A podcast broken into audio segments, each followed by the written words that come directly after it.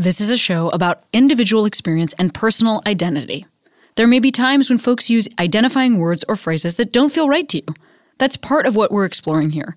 Please listen with an open heart, and as always, I welcome your polite, engaged feedback, and I encourage you to continue the conversation in your own life and with your own community. Welcome to Queery.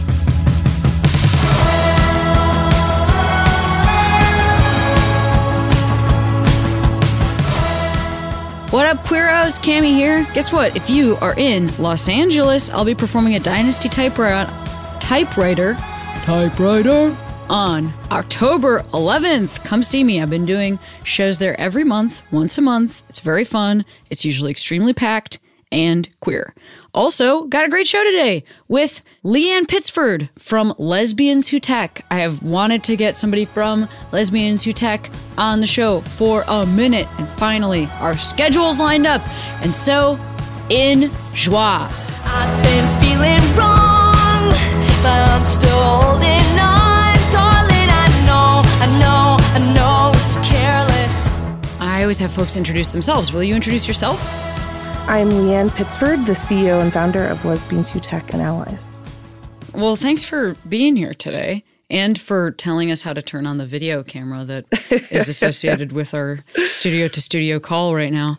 Um, I remember when I first heard about Lesbians Who Tech, I just have to say, as somebody, I mean, I know, I just had no idea that there were enough lesbians Enough lesbians. for this to be I, that must be like that must be one of the big things that you hear right that's like one of the big responses there's an there are enough lesbians to necessitate this organization Absolutely. That's I mean, like I, number didn't, one I didn't question. think there would be, to be honest, when I first started it. I kind of thought there wouldn't be. And then I'd be like, all right, well, you know, we tried.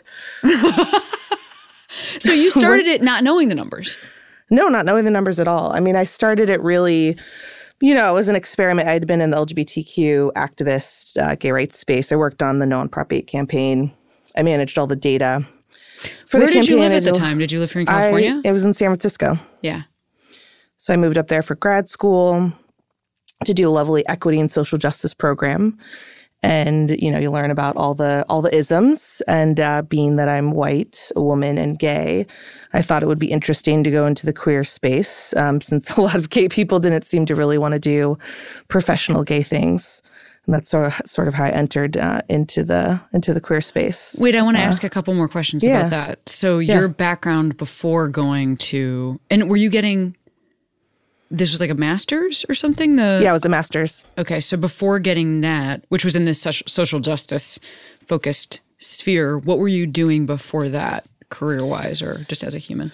I came straight out of grad or undergrad. I had a poli sci degree. Spent a little time in France with my girlfriend at the time, in between uh, undergrad and grad school, and uh, you know, kind of wanted to go into politics. A little bit of like, damn the man at the time. You know, wanted to maybe become a lawyer, um, and then realized that was probably a bad idea.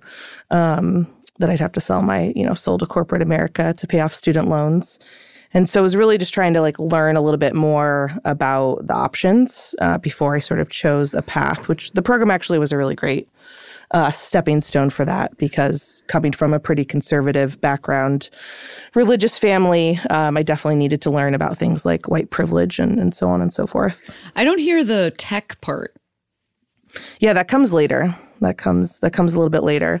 So when I started working at Equality California, which was the main uh, organization behind No and Prop Eight, like many uh, small teams and you know political organizations, you have the opportunity to work on a lot of things. And I was sort of one of those uh, you know young women who always excelled in math and science. You know, got really bad scores on the English side, but because I could talk to people and to humans, I always got pushed into more, you know, socially minded uh, professions and really actually didn't get pushed into the kind of math area. So it was always something I loved and a passion of mine, but didn't really see the future path, um, you know, so to speak. And so when I started working there, you know, I kind of fell into uh, the data piece and just really, really loved it. And then taught myself some front end and ended up building a couple of fundraising tools that ended up raising millions of dollars for the campaign. And that's where I really fell in love with the power of technology and the impact it could have. so that part is a little self taught. The actual Exactly. skill set is self taught after Exactly. the um you know, getting an education in social justice, then you're like, and I will teach myself the hard skills, like the soft skills you went to school for. And that's Um, the beauty of tech. It really is, you know, the the you know information is out there, and you really can teach yourself, um, Hmm. you know, much, and which is, I mean, the power of technology, really. So I'm realizing that I have a young enough listenership, you know, for some folks that they might not know what you're talking about when you say Prop 8, even though that feels Yeah. like really recent history. is. It's over ten years ago, though. Now, I mean, it's been a minute. Yeah, exactly. So what I mean, I was going to say is that 2008? What's the Two thousand eight. Yeah, Yeah. exactly right. So um can you talk a little bit about just broad strokes about what specifically you were working on? Like give me give me some background Yeah. on what was happening. Yeah, I, st- I started there around, oh God, probably 2006. And so we were really working on the California court strategy to win marriage in the courts. And so we had just won marriage in the court. So it was, you know, legal. And even before that in 2004, if you guys remember, like Rosie O'Donnell, San Francisco, um, you know, the, the mayor at the time, Newsom, uh, had decided Who's to now our just, governor. who's now our governor, uh, had decided to just go ahead and start marrying uh, same-sex couples. And there were so a few really- Mm-hmm. couples that got married, like sort of on the. I mean, from my memory, it's like on the courthouse steps or whatever. Steps, Exactly. And he is going rogue and just doing these marriages. Yep, he's just he's just uh, doing the marriages in the city of San Francisco, um, and that really kind of kicked off it all, uh, which would later be the beginning of the you know the court case in California. Um, those those couples sort of fighting for uh, to keep their right uh, to marry the person they love. And then we actually won. Uh, we got all the way to the Supreme Court. We won the case. And then um, the religious right decided to fight it at the ballot box. And so all you need in California is a 51% majority to overturn the court case. And that uh, was the campaign that is Proposition 8 um, back in 2008. And we uh, lost that campaign by a small margin.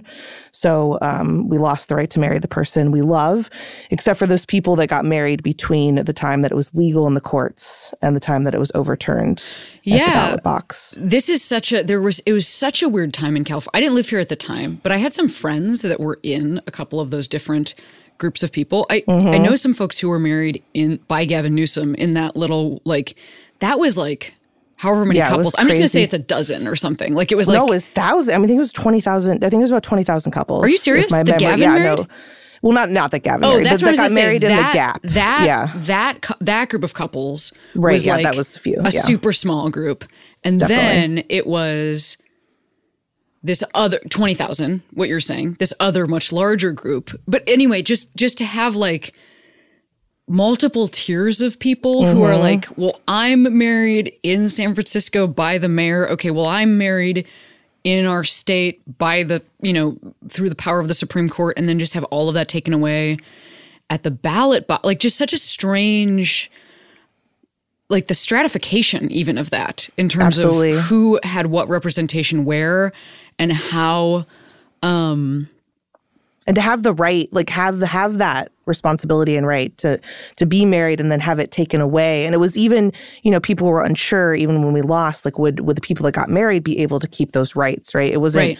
you know, it took a minute. That was not of- clear. It wasn't clear, and and you know, and, that- and remember that was the same time that we elected our first black president, right? That's when Barack Obama won, and uh, at the same time, you know, we just lost this major major right, and it was a huge huge loss for our community. And so the juxtaposition Yes. of that was, you know, I mean, one of the most memorable moments of my career, um, for sure, Right. in life. And I, I think it's also important to point out that there was, as is sometimes the case, or maybe often, I don't know.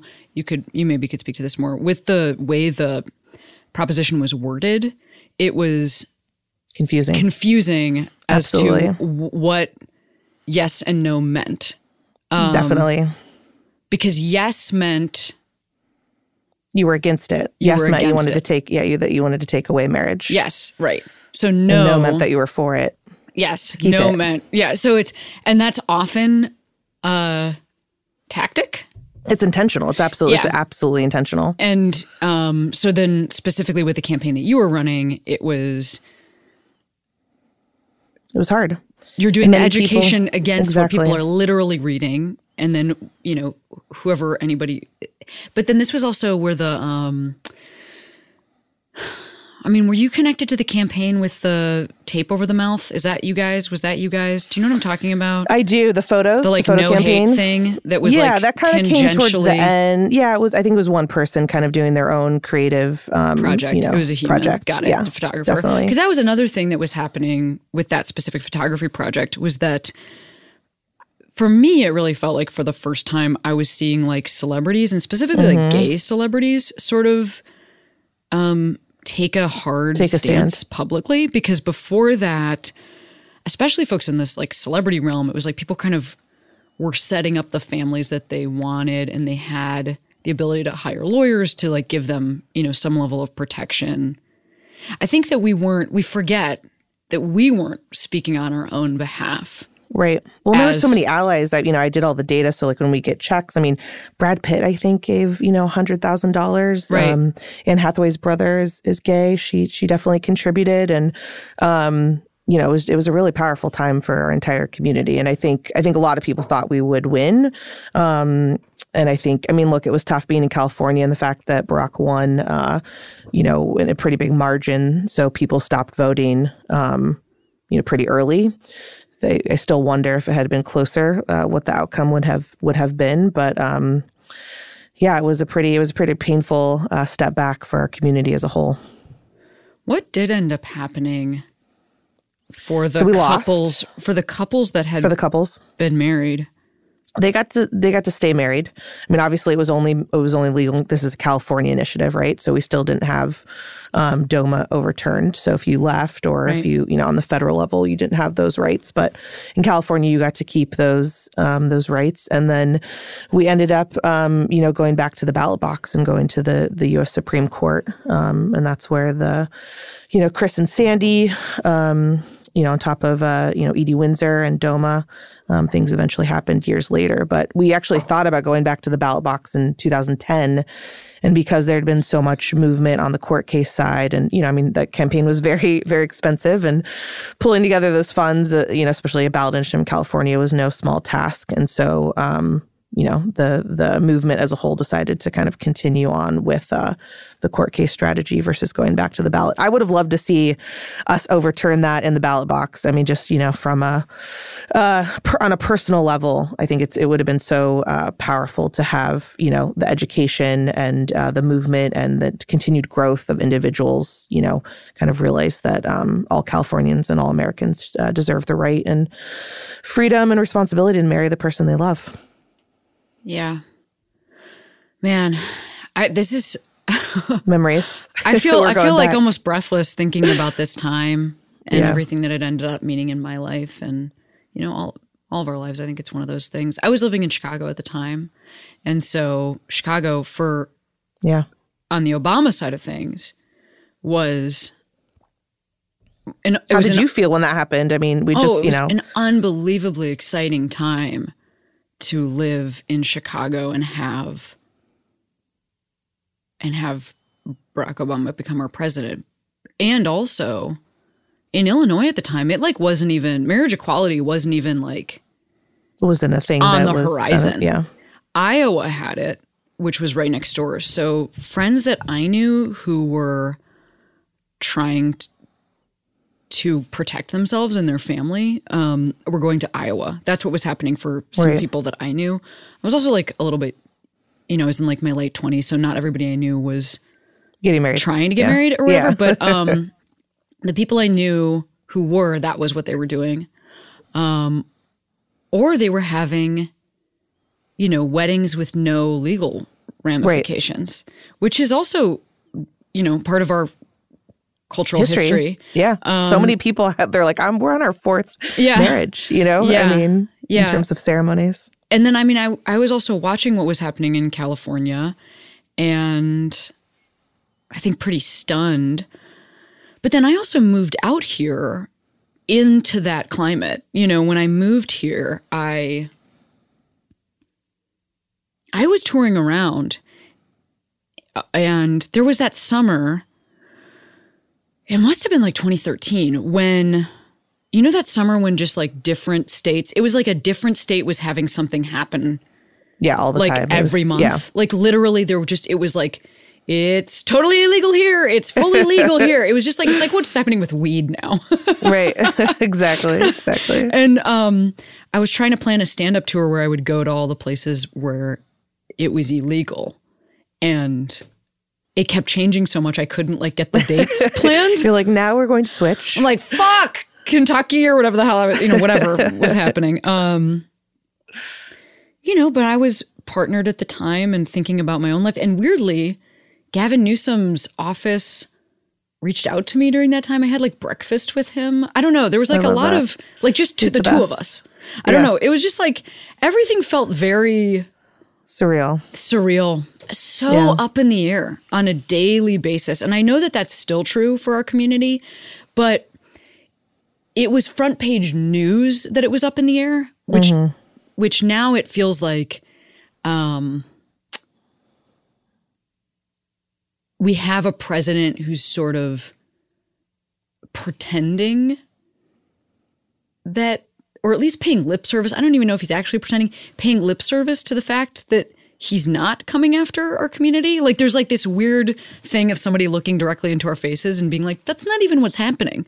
I'm not coming But it's after your-" totally, yeah, but it's totally even though that's happening. absolutely what's happening, but it's like there's this weird um but yeah, at this like, he- yeah, time, it comes- was he comes from the elite. You know, he comes from the New York elite, where Right. the you know gays are definitely um, you know many among that group, and so it's an interesting dance. I mean, in many issues that he's playing on this. Yeah, that dance is exactly what I'm talking about. He's like doing this, you know, and it's so obvious. I'm not saying it's at all opaque. I'm saying it's a transparent dance, but but at this time it wasn't even really a dance. It was like people being like, "I hate gay people." Like it was like Right. so obvious. It was like so overt. People were just saying how they felt. It was very strange. Um, yeah, and I'm just it's remembering interesting the that. steps forwards and the steps back, right? I mean, how um, we are with uh, racism and you know what's happening with white nationalism in this country. You know, it's sort of the the time periods that it's okay for people to be uh, bigots and racist, Yes. and that validation. Um, you know, even if it feels like there are moments where it's culturally not acceptable, and then something changes, like we have a president like Trump in the White House, and all of a sudden people, um, you know, feel more comfortable again to um, say certain things and vote certain ways, and I think that's the you know dilemma and uh, moment of uh, you know critical choice here we have on who we want to be as a country today. That's so smart. I think that's exactly that's a really good summary of sort of what I was trying to get at. Is I got you. I got yeah, you. is that like, yeah, of course, having a black president didn't eliminate racism in this country, but for a minute, it was like people had to be a little bit more.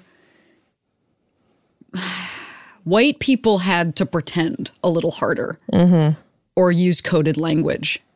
And then now, whoop, just straight up saying what I think, you know, and straight up marching uh, with swastikas and you know hoods and everything. And it's not that things go away. It's that the it's strange to see the one of my yeah one of my good friends um danielle Moody Mill, she's like this is america's you know la- last last stand um you know white nationalists and, and racism sort of um the backlash essentially from president barack obama um and so they've been you know holding it back but it's it's been there Mm-hmm. underneath the surface and so we're dealing with you know a president that's given it legitimacy Yeah. and power and validated um, those those feelings and that hate really and that's what's so upsetting about where we are today and Yeah. we all know that hate uh, just continues to spread all types of hate and there's no limit to Right. it and i think that's the place we are all kind of thinking about in the movement. I know we're all focused on electing a new president, and obviously that's so important for the short term. But I think we have a lot of work to undo um, and fight against what's happened in the last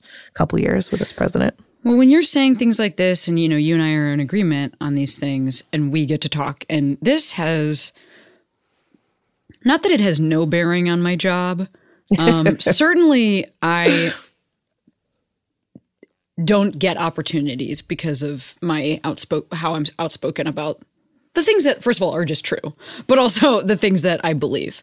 Uh, i believe true things. I'm one of those people. But um you know for you i'm thinking truth, though? specifically about lesbians who tech and and i don't know the folks that are sort of coming to your conference. I know you just had a big conference in new york Yeah. last week. Um how many attendees come out Uh, to something like that? between all three days, we had about 3,000. And then in San Francisco, we have about 6,000 between all three days. And Where where what kind of events do you do?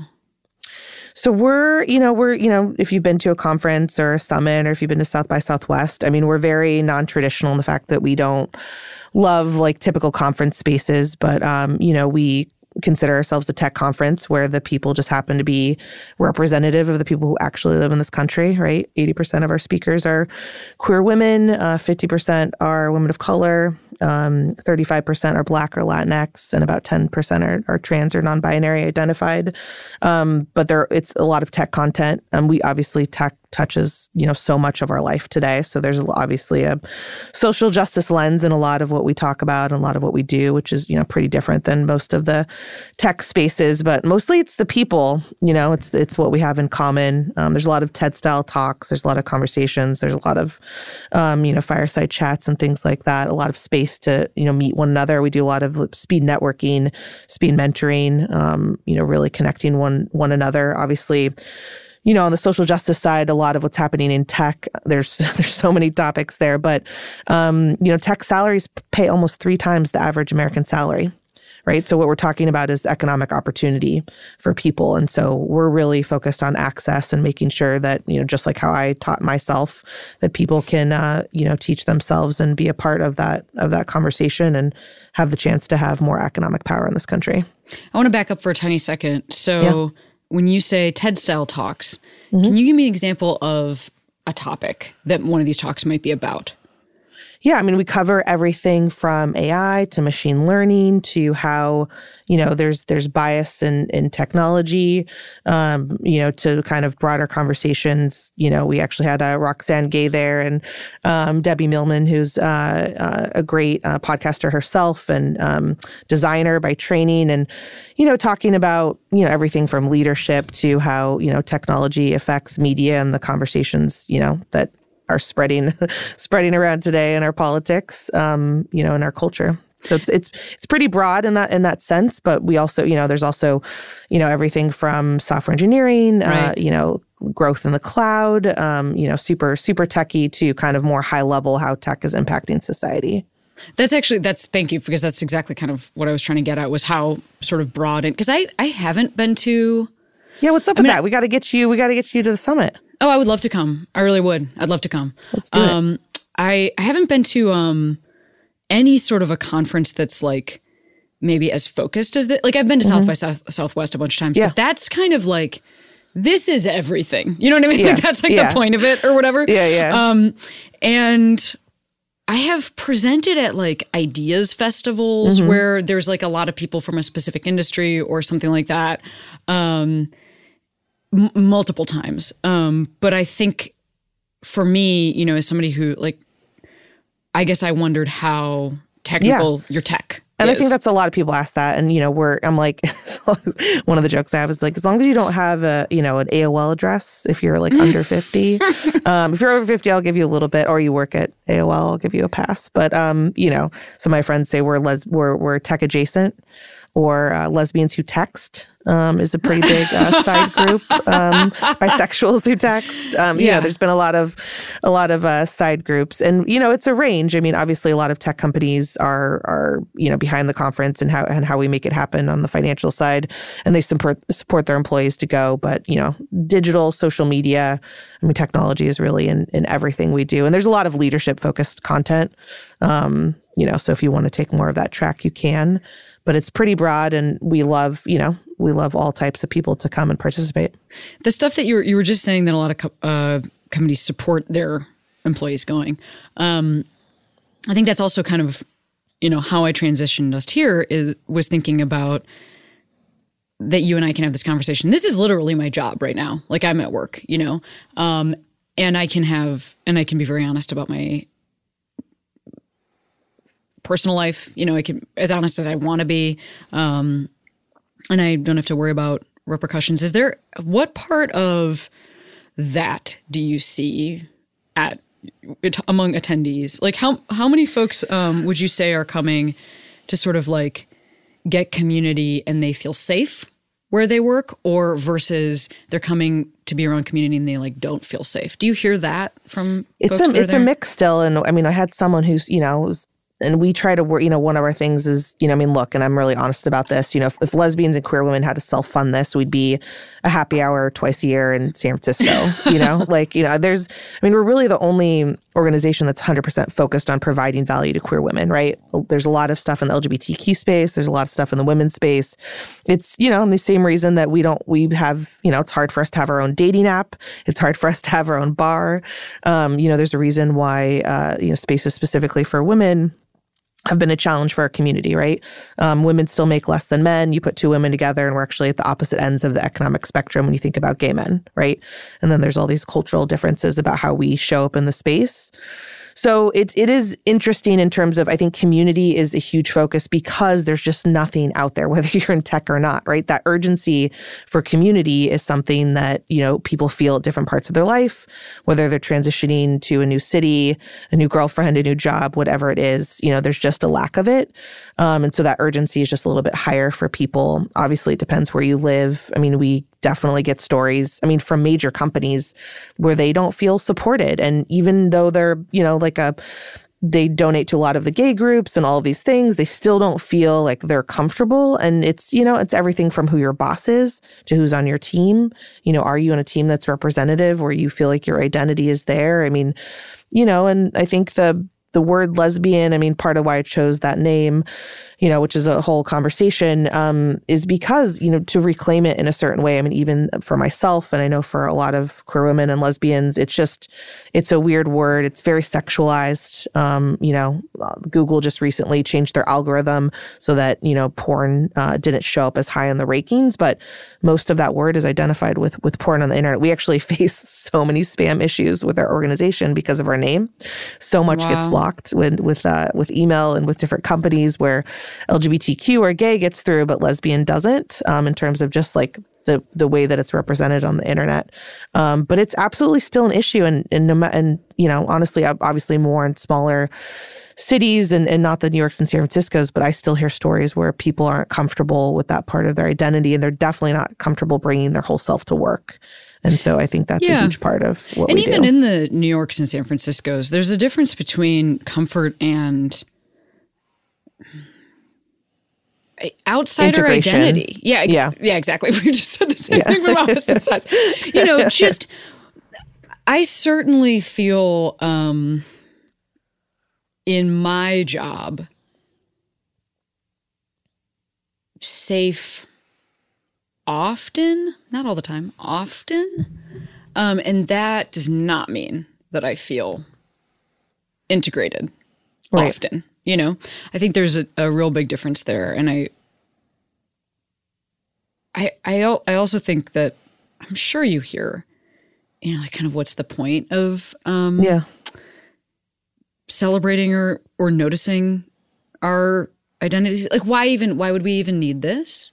Right. you know and i'm sure i'm sure that's something you hear and and it's it's so strange because now for the first time you know when a company does like a really racist makes like a launches a really racist ad campaign or like a really homophobic ad maybe we're catching it you know but but that doesn't necessarily mean that we're thinking to provide support for the folks who might be working at that company. Because I feel like it's like if there's a really racist ad, the thing that we say is like, you don't, you you must not have any employees of color, right? Right. And probably that's true. Like probably hiring needs to change. Well, they definitely weren't at this. They weren't at the table where that decision got made. Probably, or they were at the table Or where the they didn't feel decision got made and they were you know. silenced you know and Yeah, i think exactly. that that i think that there's i think we often forget about that silenced thing and Mm-hmm. and that that doesn't have to look like be quiet that can look like not being asked to speak that can look like being the only person in the room Right. you And know, there's privilege in like, you know, ha- having that freedom to speak up where you feel like, you know, you could lose your job tomorrow or there's opportunity in another job. I mean, we, um, you know, we decided to, to refund, um, Palantir sponsorship this year because of uh, you know their involvement in immigration, and it was a really hard decision for us. And, and part of you know, I mean, part of it's not a hard decision, but the part that was hard is you know there are LGBTQ women that work there, and, you know, we wanted to figure out if there was a way to support them um, because our partnerships with most companies are about supporting the women who work at that company, right? Right. Um, and there's many, obviously, uh, very few companies, probably zero are perfect on any of these issues. And so, Mhm. you know, how do we make sure we give an opportunity to people that work there, uh, knowing that, you know, we don't know all the context to why they continue to work there? Um, Right. you know, those are huge questions. Yeah, they really are. They really are. And when we talk about, you know, there must not be somebody there to speak up, um, you know, and then bringing that into what you're talking about about folks who might end up working at that company. You know, there's also like the burden of being the the watchdog. Like I get paid the same amount as you, and your job is just Right. to code, but my job is to code and make sure that our And call call your that ass our you- yeah. Uh, pamphlets aren't bullshit, you know. And I just it's that emotional labor slash absolutely doing the like gay pass on things, you know, doing the female pass on things, doing the trans pass on things that we end up doing so much more fucking work and being more vulnerable in our in the positions that we're in.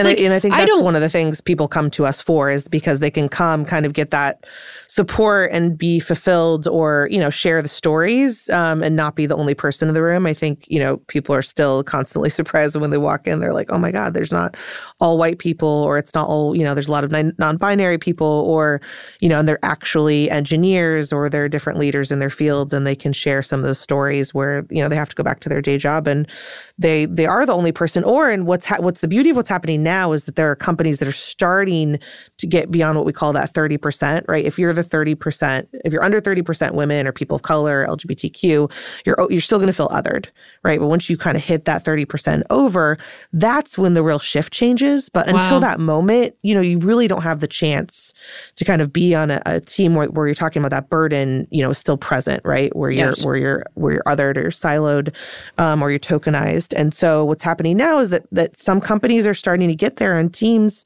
and that word is spreading and now people have the choice to maybe switch jobs to a team that is 30% um, you know, women or really- people of color, LGBTQ. And that's that's it's amazing to see. And that's where we have to keep going. That's really cool. I don't think I actually knew the percentage. So thank you for giving it to me so that I have it in my brain.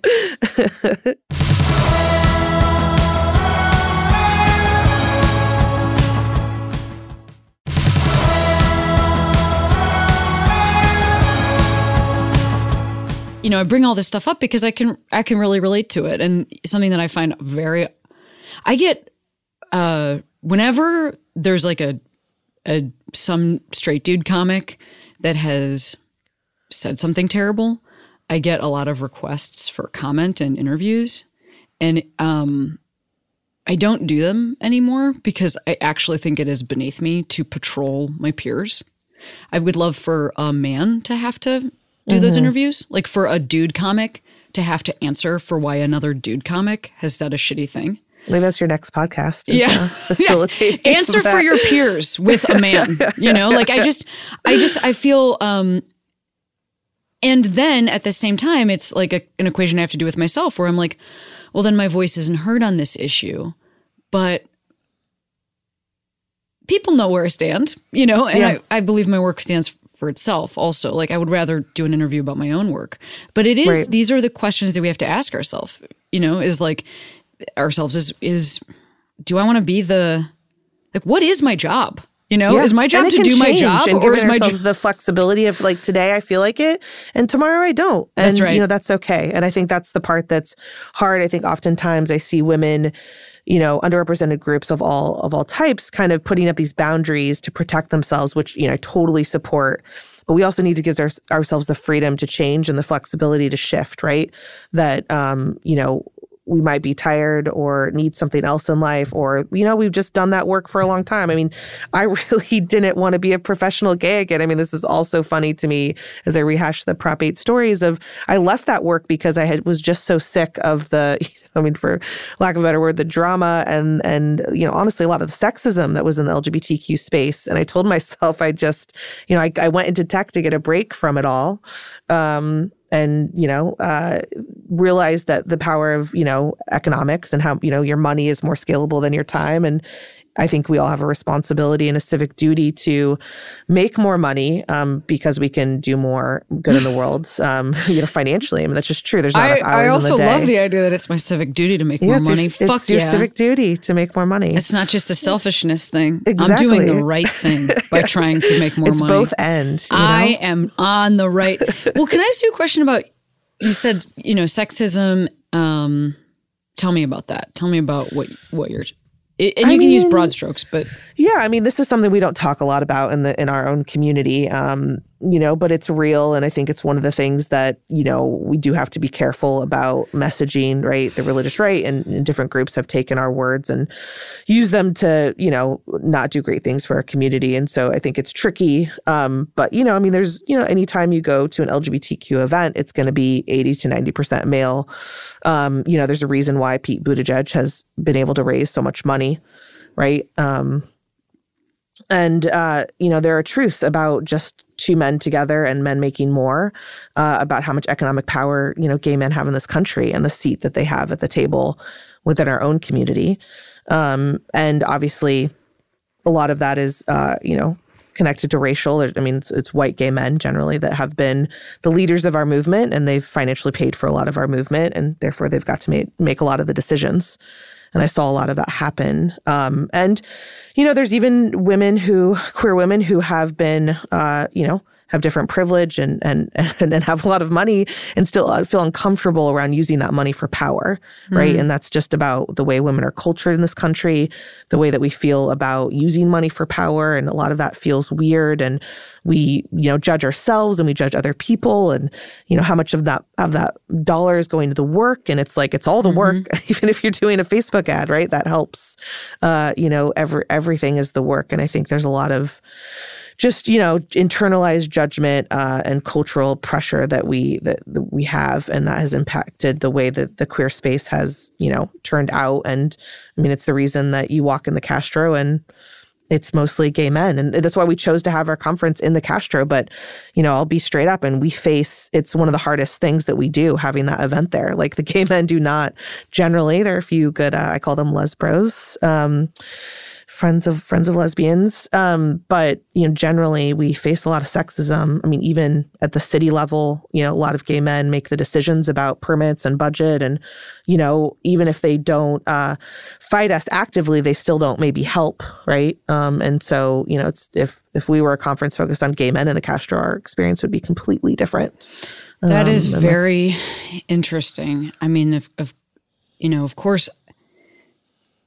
Well, I don't even think we talk about this as it would have affected marriage equality being a place that we started. I mean, I it really isn't to me. Marriage equality is really personally important to me, um, and I also think when you're talking about sometimes I hear straight folks this used to be a thing all the time, but I still sometimes hear straight folks or even queer folks be like, "Well, why do you even want the right to get married? It's a stupid organ- you know, institution created by the government."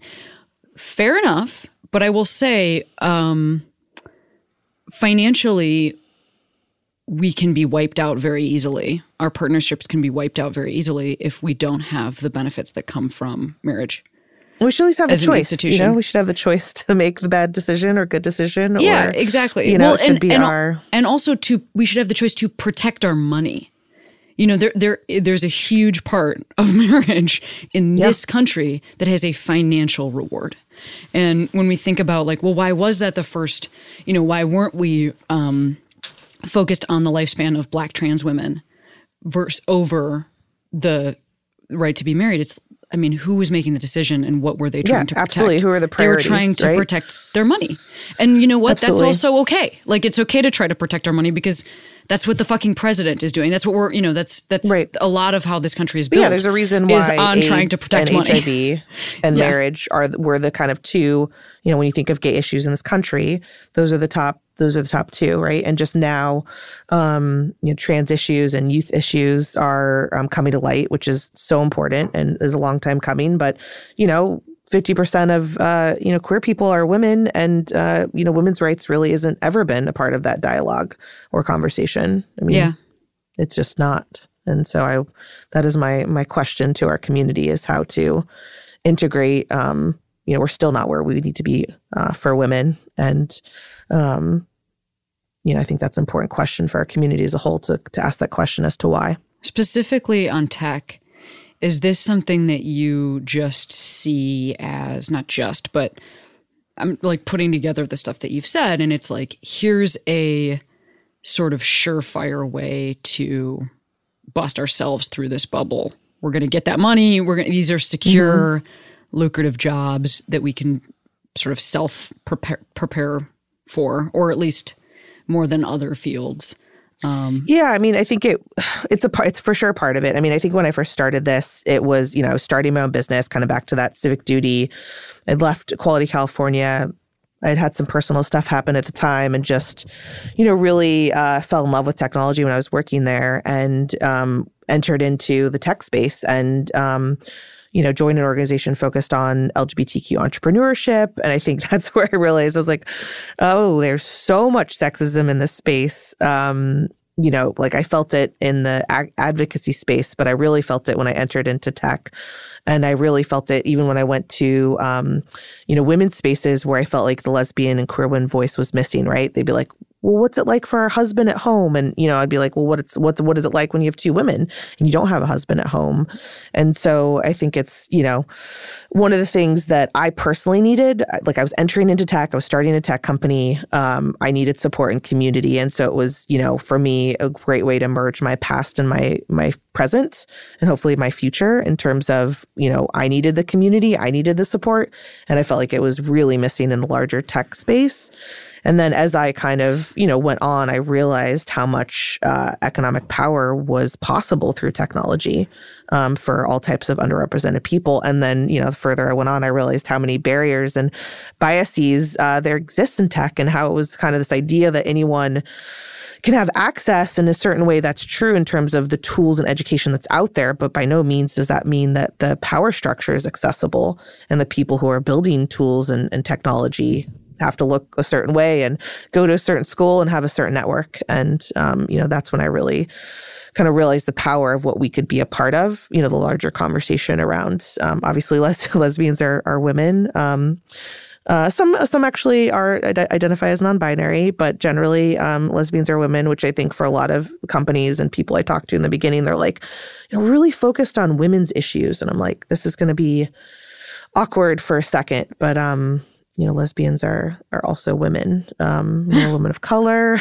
and we're and we're trans, and we're so you're saying and you're like mothers. pitching, you're pitching to like, hey, be involved in this conference, and they're like, we're Yeah. really focused on women's issues. Yeah, no, literally, I, like 80% of all conversations I had, people would be like, yeah, we're just not like there on the LGBT side. We're like really focused on women.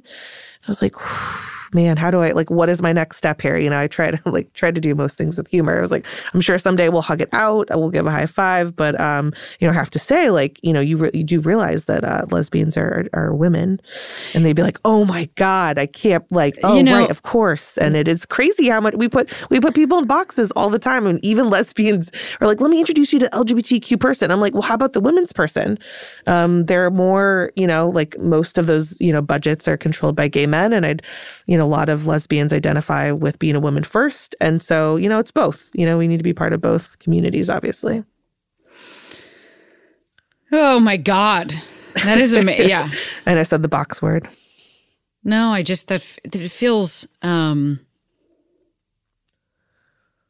that is like that's I'm feel a little speechless thinking about folks saying that they're focused on women first. I mean, it's when for me, I think about and maybe in a second we can also get to because you've been you've been very you've been hinting sort of around the edges. So I just want to say it sounds to me like um, non-binary folks, bi folks, pan folks. It sounds to me like those folks are all welcome and included. You chose this word because you feel that this word has the specific meaning and specific attachment for you, and that it's not meant to be a limiting word, but a word to, Absolutely, as a yeah. baseline. So I'm just saying No, that because that felt yeah. so clear to me, but I just want to say that. No, it's important to say, and I think it's. I mean, it's the. It's. I still struggle with the name. I. I don't think it's perfect. I will say, and I think it's, you know, one of the things I. You know, kind of. I'm in that like borderline age where I. You know, was a part of the movement with women who were older, where where queer felt really. You know, was a derogatory word, um, and um, are, am a bridge to the younger generation where you know lesbian is a white woman wearing Birkenstocks. Um, Yeah. And so I think it's, you know, we're in a really interesting place. And, you know, I think there have been some really powerful leaders like Lena Waithe and so forth that have been using the word um, in, in a way that's really powerful. But, you know, part of it was reclaiming the word because I felt like, you know, lesbian spaces were dying and that um, we, you know, it was a word that many women who were both, uh, you know, female and gay fought really hard for, and that we needed to honor that history, but also leave room to be more inclusive. And we sort of we talk a lot about being specific mm-hmm. without being exclusive. And so our tagline is queer, inclusive, badass. And we, you know, our speakers represent all of those types of diversity. Um, many people on, on my staff also do, but it is by no means perfect. And so we try to say as many of the words as possible because Well, you we know, don't know have- words matter. We don't have perfect language on this. Yeah. That's the thing. Words matter, and we don't have the perfect. We don't have perfect language to indicate both specific specificity and openness. We just don't have it. Yeah. You know, and I think that's something that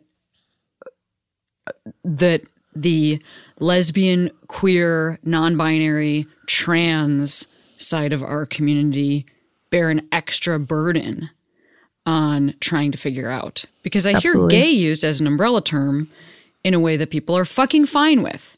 and then the yes. rest of us have to figure out how to all manage this. And again, because a lot of that is falling sort of on folks who are cultured female, it's just like extra emotional labor that we're doing. Absolutely. And it's it's important to do.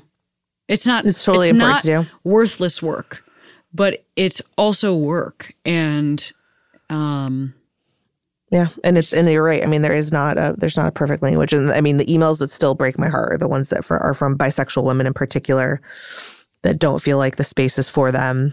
You typically not always, but when they come and they experience it, they definitely um, do feel included. But um, you know, it's it's that's the part that I feel the most most struggle with. That's really interesting. It is because if, you know, even if it was to change and be queer women, then who's that? And even if so then you you lose women and it's queer, who's that? Like I just mean it's there's there's Yeah, there's there- no. I mean, you really do lose the power of kind of, and that that word is dying for a reason, and where it's like literally been, you know, mostly used as porn on the internet, and it's very Yeah. sexualized, and there is a long history for that word in particular, and I mean that's the the you know. Power in so many, you know, women underrepresented groups is that we always opt to be inclusive. And I think mm-hmm. that's so powerful, but we do lose the specific focus and intentionality of mm-hmm. who we need in different identities. And i think it's it's just okay to do both you know? It's okay to have moments of inclusivity and it's okay to be specific with needs because if you're not specific with needs then you lose the opportunity to connect in that real way. And i think it's part of why you know we're underrepresented both in the women's space and the lgbtq space because those spaces aren't specific enough to us in general. I mean i think that's one of the reasons we've grown so fast is because there is a real need there to be more specific um, but you know we we try we try to do it with as much intention as we can Yeah. That makes that makes a lot of sense to me. Um that makes a lot of sense to me. The you know, just thinking about how we are supposed to operate as women moving forward in our jobs. I, what I also like about what you're saying is that it fights the when we are the only people in the room with our identity, there's also a bit of a self protection thing that happens. You know, it's the it's like the bass player effect is one mm-hmm. I've long referred to this as myself. It's like one woman gets in the band, she's the bass player. She's the bass player? Yeah, So she's worried about being replaced, totally. over worried about um, being supported. And I think that's also something that a lot of us deal with. It kind of relates to this word that you're talking about, this this conversation we're having about words, but also really relates to when we're in a workplace where we're underrepresented. You know, then Yeah. the second woman that's hired is inherently our competition. Yeah, And and power it's, is it's just how it's fucking set up, you know, and it's right. how we but it's peop- like it's totally human psychology. I mean, we are like psychologically predisposition to, you know, fight within uh, groups that feel more accessible to us, right? So we're literally, it's like it's human nature to feel more competitive with people that are closer to where we are in life, right? So while the white cis men have all the power, that feels really far away. and attacking them or competing with them feels really far away. But what feels close is that person next to me that has all these similar things. And what's hard is that most of this fucking shit is a subconscious. Yeah, And so people think they're super supportive, um, you know, and depending how, you know, emotionally intelligent they are, it can be even more detrimental because you don't realize you're doing it. And, you know, we talk a lot about you know, there's no way to remove the bias that you have, right? You've lived on this planet for decades and you are biased. Like we live in a biased world, a sexist, racist, anti-LGBTQ world. Like that's the reality. We're swimming in it. And so even if you are a part of those groups, you have to like fight it every single day. And I think you have to be really aware of those moments. You're like, am I feeling competitive with this person? Yes. Do I feel like this person's going to take this away from me? Like I've had moments of like, you know, oh, if, you know, I were this or they were that, like I would have gotten this thing. You know, it's just like those are normal experiences and you should let yourself feel the feelings because I think that's important. But you should also ask a lot of questions about why that is and like process that and process that with people you feel safe with because I think unless we start untangling that, you know, the real systems of power and privilege and oppression are just are never going to be fully dismantled. Yeah, I, th- I think that's such a that's such a good point, and there's also the. I mean, when we talk specifically about lesbians, like or folks that would also be in the same fucking dating pool, you know, there's there's a bio, there's a biology to that Yep. too Yep. that we don't talk about so much. It's literally like, you know, we're all tackling each other to like make babies or something, even if our body, even if we're not Yeah. even trying to make babies. You know, like it's like they're, we're Totally. we're all like unicelled organisms trying to crawl out of the ooze. You know, and so there's a lot of reasons to feel competitive and to be competitive. And then you enter into an age of social media and an age of like quasi awareness about these issues. And i think we're going to feel more competitive with folks who are from the same demographic. Because it's like wait but i'm the one from this thing. I don't want to be alone but also i don't want there to be anyone else you know? And it's and then you know Well, and then there's so a picture of me like, being the one you know? right. Yeah and there's only so many spots and that's what we have to fight for is more spots and more that doesn't have to be one or two people because i mean the truth is like if you do if you do a favor for me like i'm gonna make you look good right? And now you're gonna look good and that's like scalable and like you know, I think we get nervous about losing the spot or how maybe someone else is going to make us look or if we refer someone and then they don't work out.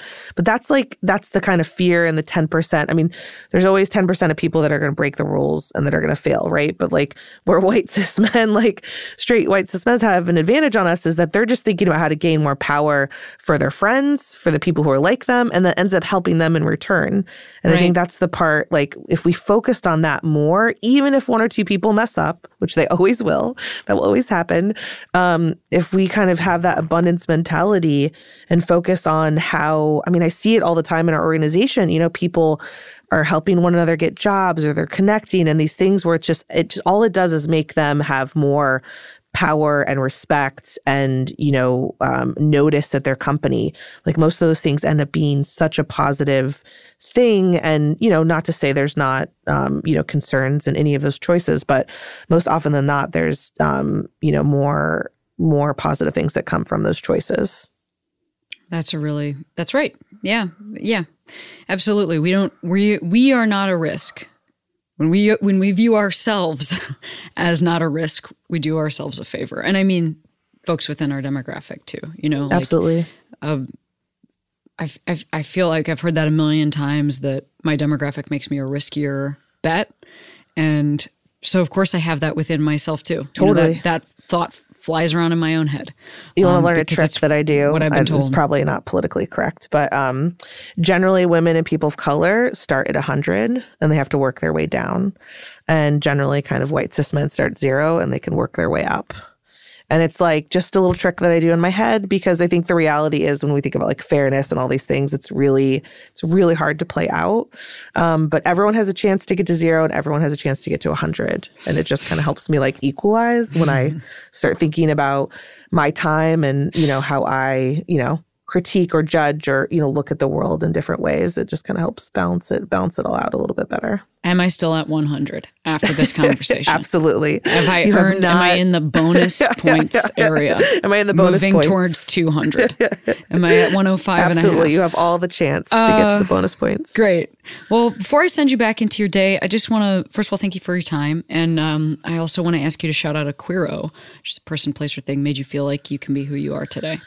Um, I think uh, the person that I want to shout out right now is uh, is I, I mentioned her earlier, but Lena Waithe. I think um, Yeah, she she has just been um, so incredible to watch over the last couple of years. Um, uh, she first came in into my world because I think she was in a podcast of a friend of mine, and just the way in which she has decided to be intentionally out, the way in which she carries herself, the way she continues to um, let herself have the space to grow and be, you know, who she is going to be tomorrow versus today.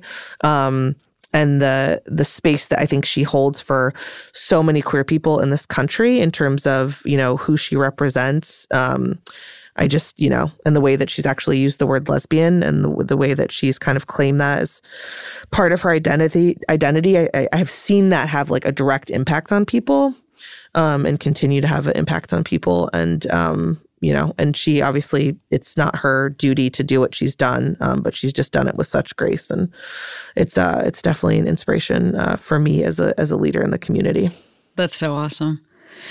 Oh, that's awesome. And she wears sweatpants like I mean, it just like is her sweatpants game is just uh, hey, I don't mean to fuck you up, but she's been to my house. You know what I mean? When, I mean, when I've we- met her when we did Um, when we did no yeah. when we did our episode of Queery, she came to my Yeah. house. You know, I mean, that's that- no, that's I'm- different from I am jealous. No, I'm jealous. I am. Yeah. No, I have. I You have, know? I have some jealousy. Yeah. I don't mean to fuck you up, but It's it'll it might stick with me for the day. But Try I'll, to- I'll move on. am I at past that. 99 now? Am I at No. 107? uh, anyway, you've been it's been really nice to talk to you, and congrats Absolutely. on the growth and um, on seeing something that folks needed. That's great. Absolutely, and I'm excited. You you got to see it. Yeah, I really want to. I really, really want to. Awesome. You bet. All right. Have yeah. a good day. Cheers.